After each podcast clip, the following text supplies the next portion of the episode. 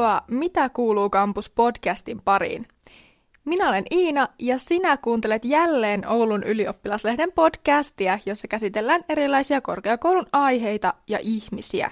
Tänään me päästään tutkimaan etätapahtumien ihmeellistä maailmaa ja pohtimaan muun muassa korona-ajan järjestötoimintaa sekä tulevaa vappua – Vieraksemme saapuukin tänään etäyhteyksin Finanssi ryn sosiaalipoliittinen vastaava Minttu Varis sekä yrittäjyyteen painottuvan harrastejärjestö Ouluesin puheenjohtaja Ville Saarenpää. Tervetuloa. Kiitos. Kiitos, kiitos. Me päästään tässä tosiaan kuulemaan ainejärjestön ja harrastejärjestön näkökulmista näistä etätapahtumista, niin voitaisiin ihan aluksi lähteä liikkeelle siitä, että miten tämä etäily on oikein vaikuttanut teidän järjestötoimintaan, että jos vaikka Minttu Finanssi ryltä aloittaisi? No, jos voi lyhyesti ja ytimekkäästi sanoa, niin kyllähän se on vaikuttanut tosi paljon. Mm. Et niin kuin kaikki semmoiset tavalliset tapahtumat, mitä finanssikin järjestää, joita on siis vuoden aikana tosi paljon, niin eihän me voida järjestää niin kuin käytännössä mitään, ja sitten jos halutaan järjestää, niin kaikki pitää järjestää etänä. Ja se just aiheuttaa paljon kränää niin kuin jäsenistön keskuudessa, koska sitten kuitenkin tapahtumat on kaivattuja, mutta kukaan ei jaksa niitä etätapahtumia enää, mutta sitten kuitenkin halutaan jotain, niin siinäkin on pikkusen semmoista pohtimista, mutta kyllähän tämä aika vaatii tosi paljon sellaista uuden luomista ja sitten toisaalta kaikki etätapahtumat vaatii mun mielestä paljon enemmän markkinointia ja sitä, että niin kun puskee sitä tietoa ulos, koska eihän kukaan muuten niihin tule tai kiinnostu. Entäs Ville Oulu ESN puolelta? Meillähän on hyvinkin radikaalisti kanssa vaikuttanut toimintaa. Normaalivuonna järkätään yleensä semmoinen noin 40 tapahtumaa vuodessa – ja käytännössä kaikki melkein on live-tapahtumia ollut. Viime vuonna, kun tämä iski päälle, niin meillä oli tämmöinen, voi sanoa jo perinteinen Human Accelerator, tämmöinen ihmiskiihyttämä, kahdeksan viikkoinen menossa. Kerkes melkein puoliväliin, kun tuli täyskiellot kaikkiin tämmöisiin live-juttuihin. Ja siinä piti alkaa sitten vähän improvisoimaan suoraan, että miten me saadaan tämä virtuaaliseksi näin nopealla aikataululla.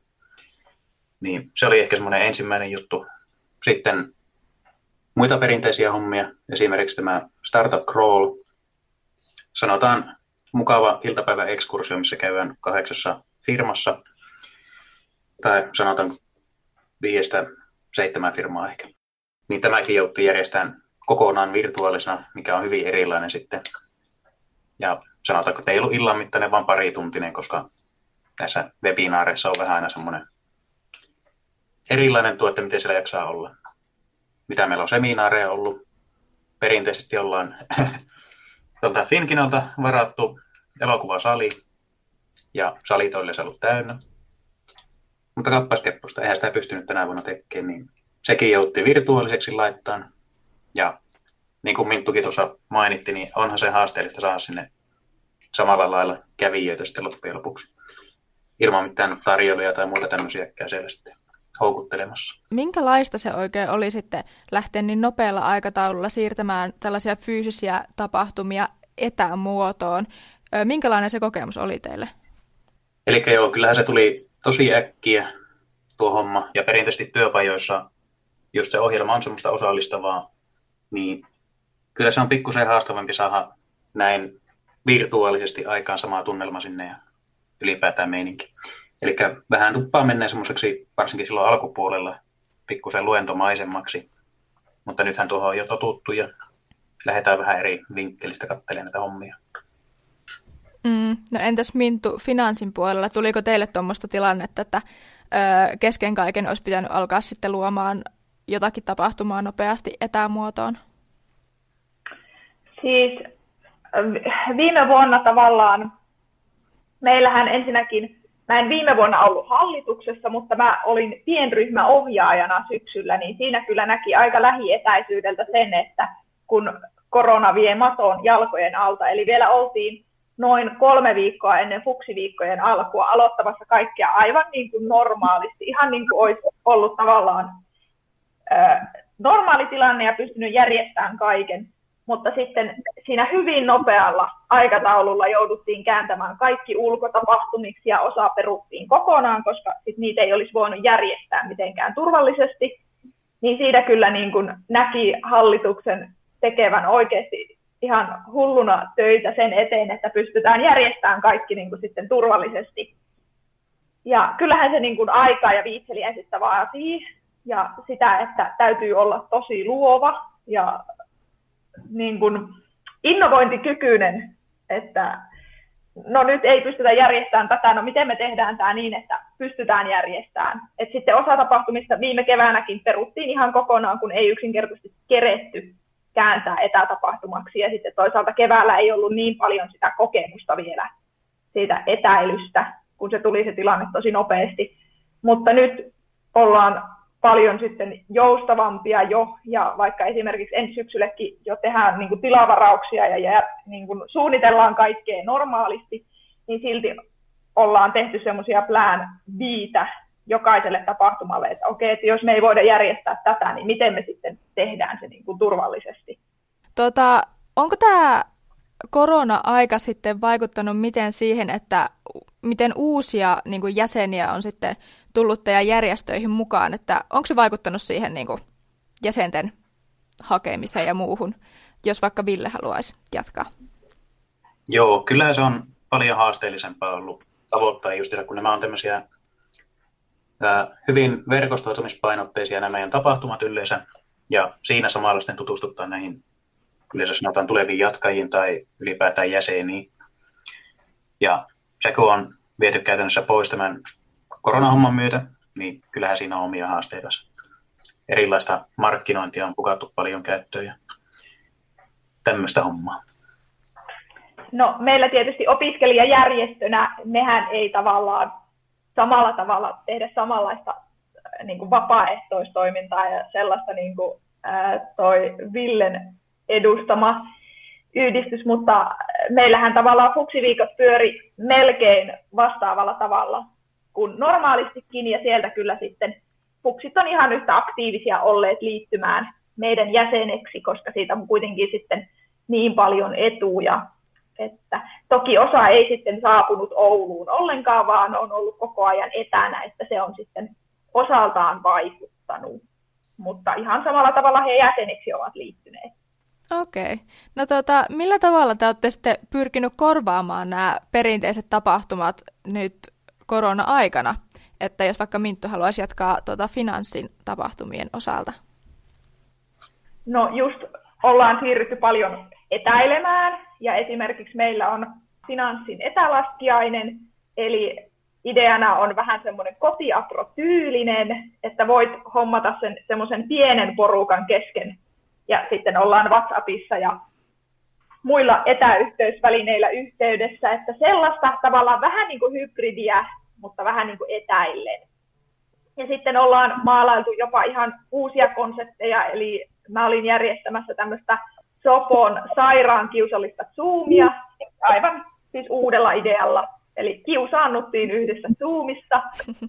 Ja sitten toisaalta just asiatapahtumia, kaikki yritysvierailut ja niin tämmöiset kesätyötreffit, mitä meillä on ollut tänä keväänä, niin ne on ollut kaikki etänä. Ja ne on kyllä saanut ihan paljon myös porukkaa liikkeelle, että se on ollut ilo huomata.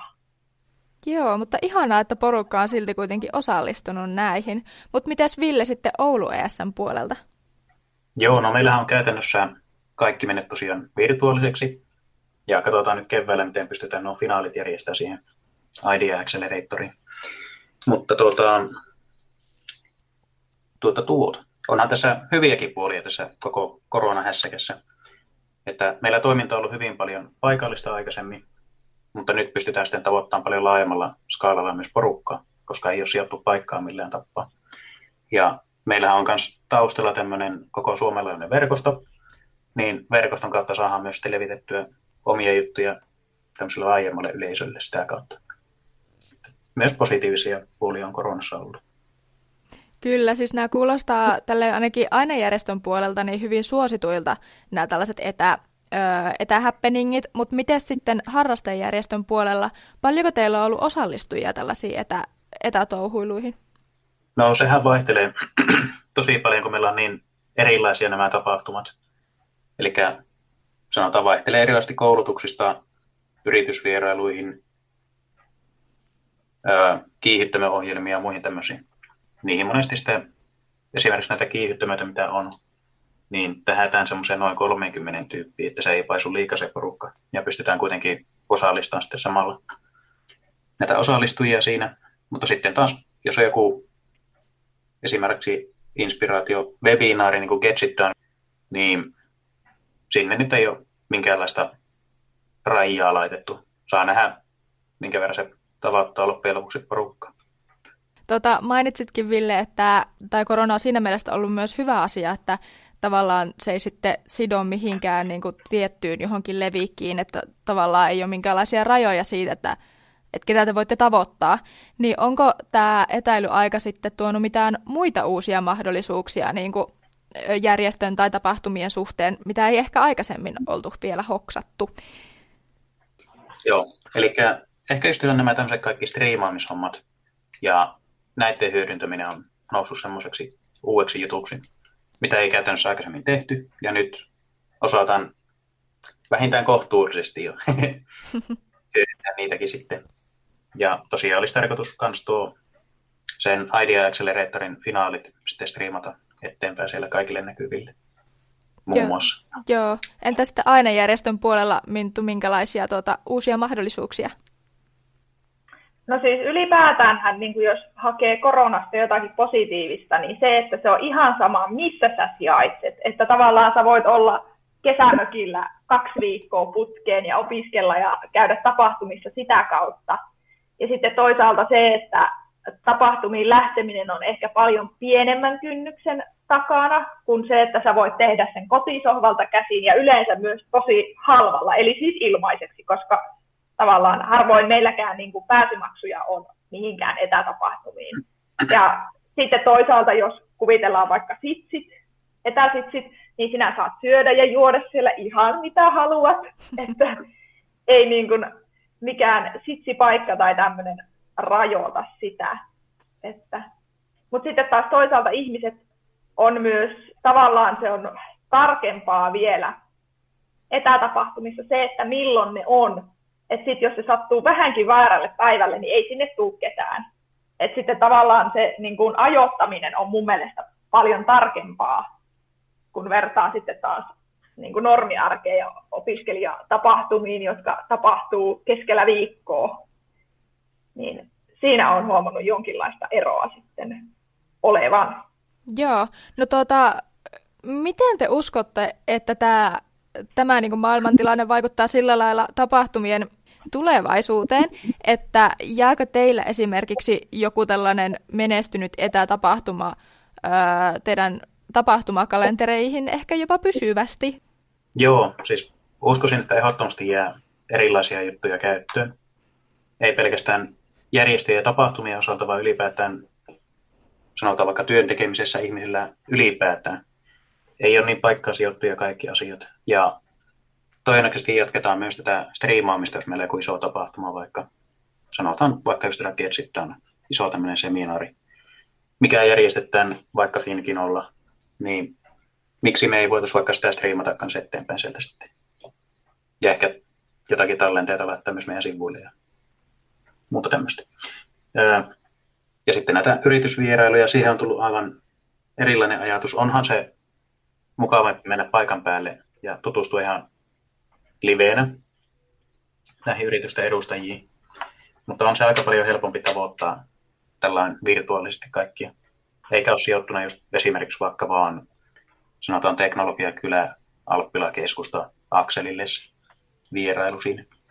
Mitäs ajatuksia Mintussa herättää tämä Tämä on, tämä on sellainen asia, mitä mä itsekin itse asiassa miettinyt, että mitä tässä niin kuin tapahtuu, kun palataan ns. siihen vanhaan normaaliin.